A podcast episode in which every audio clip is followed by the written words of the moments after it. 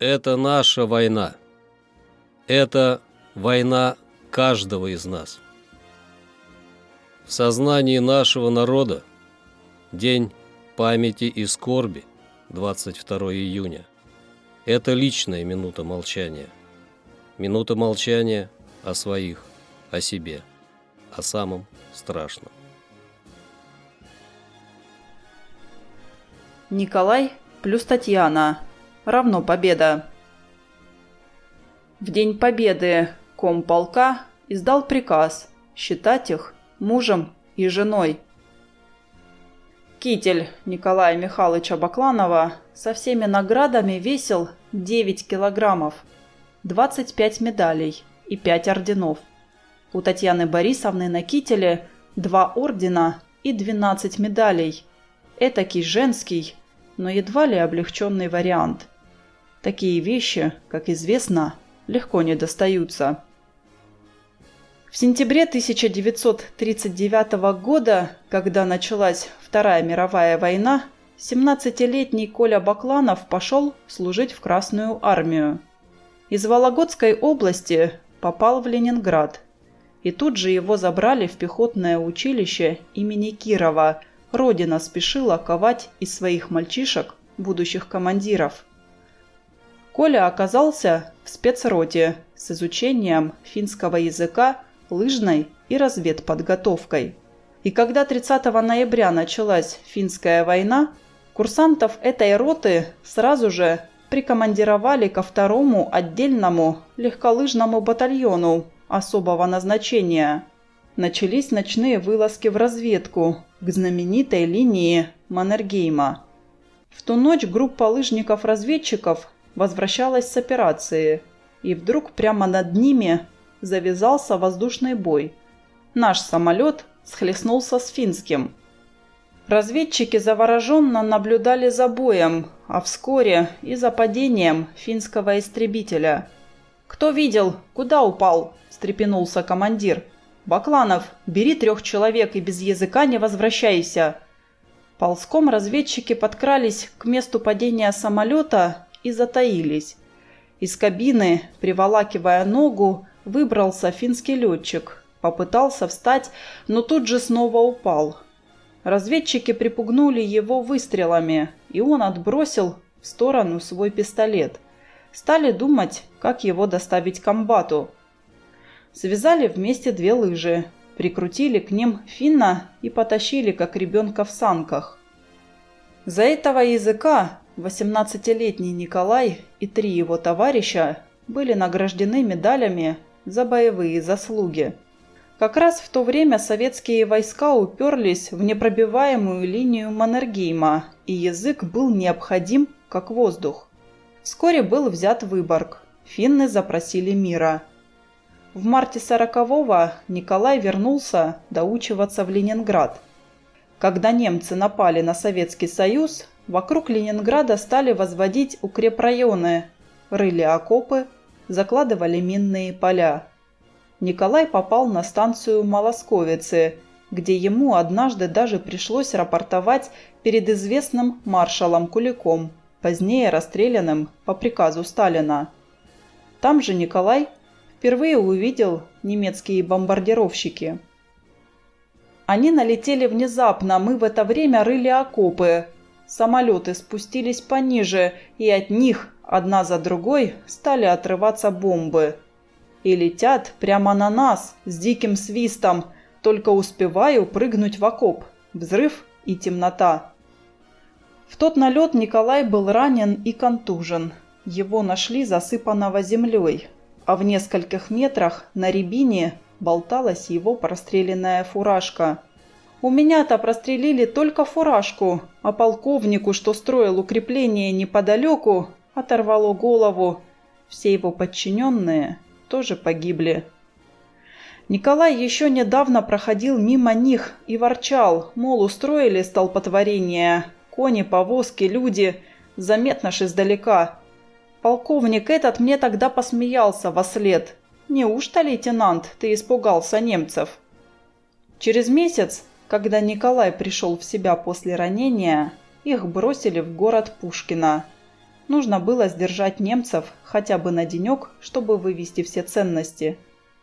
Оставив голый город неприятелю, батальон Николая отправился сдерживать наступление немцев на знаменитый Невский пятачок, где через неделю из 200 человек в их батальоне осталось 40, а из 120 домов в деревне ни одной целой трубы. После войны школьники делали на этом месте раскопки. Вырыли произвольно квадратный метр земли.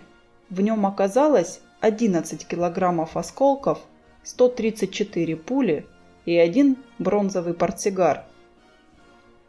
9 сентября 41 началась блокада.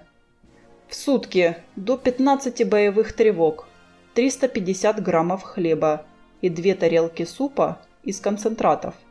И еще стали делать хвойный настой, чтобы люди получали хоть какие-то витамины.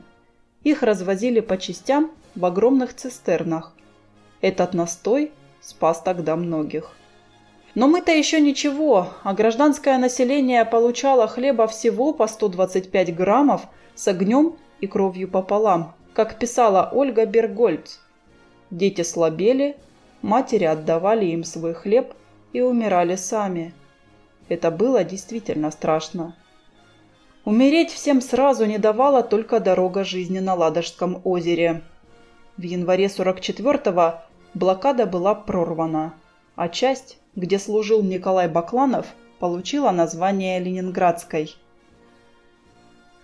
Таня закончила Казанский мединститут и после получения диплома тут же была распределена в 1442 тяжелый артиллерийский полк начальником медицинской службы и сразу же на Курскую битву, на одно из самых страшных сражений Второй мировой войны. В 20-то лет. Меня часто спрашивают, страшно ли на войне. А как на ней может быть не страшно? Светопреставление под названием «Курская дуга» длилось 50 дней. 4 миллиона человек. 4 тысячи самолетов. 2700 танков крутились в одной гигантской кровавой мясорубке. Как после этого можно было не сойти с ума, непонятно. Помню, мне принесли первого раненого молоденького мальчика. Нужно было ампутировать ногу. Я режу его, сама реву взахлеб, а вокруг все грохочет, рушится, горит. Это был настоящий ад. Но больше всего, признается Татьяна Борисовна, было страшно попасть в плен. На Курской дуге в плен взяли ее подругу, Наташу Крылову, позже, уже в Европе, санинструктора Аню Кудряшову. Один наш раненый солдат остался под танком. Немцы подумали, что он мертвый. Он рассказал нам, как фашисты пытали наших девчонок. Практически резали их на куски. Когда же 23 августа сражение было закончено и армия покидала место боя, все вокруг было усеяно покореженными танками, обломками самолетов и могилами. Жуткое, гигантское кладбище. За Курскую битву Татьяна получила первую медаль за боевые заслуги. Когда прикрепили на гимнастерку медаль, она пошла в парикмахерскую – и сделала первый в жизни перманент, как взрослая. Обвинченные победой. В начале 45-го Николай и Татьяна попали в одну танковую бригаду, которая должна была идти на Вену. С 4 по 13 апреля шло сражение за Вену. Тогда погибли последние Танины подруги-коллеги. Из всех в живых осталась она одна. Я помню, как мы въезжали туда. Красивейший город. Ночная аллея Штрауса. У меня жутко затекли ноги. И когда все слезли с танка, я тут же уснула. А утром зовут. «Доктор, просыпайтесь, будем есть конфеты». Вылезла. Действительно конфеты. А после взятия города их всех перевезли в поселок Грюнербаум. Там такая трава была зеленая-призеленая, и все утопало в гигантских каких-то нереальных розах. расстелились в маленькие пряничные домики. И Танин домик вдруг оказался напротив домика Николая.